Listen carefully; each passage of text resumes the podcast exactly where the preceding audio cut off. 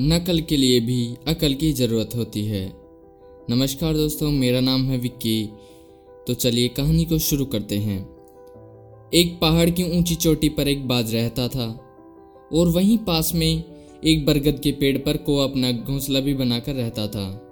वह बड़ा चालाक था और धूर्त था। उसकी कोशिश सदा यही रहती थी कि बिना मेहनत किए खाने क्यों मिल जाए।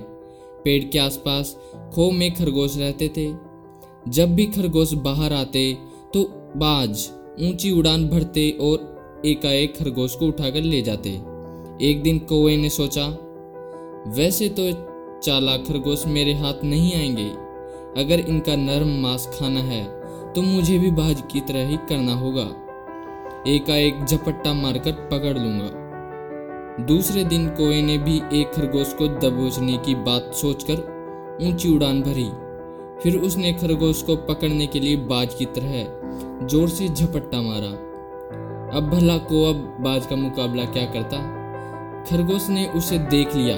वो झट वहाँ से भागकर चट्टान के पीछे छिप गया।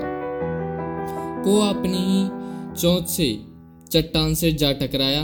नतीजा उसकी चोंच और गर्दन टूट गई और उसने वहीं पर तड़प तड़प कर दम तोड़ दिया।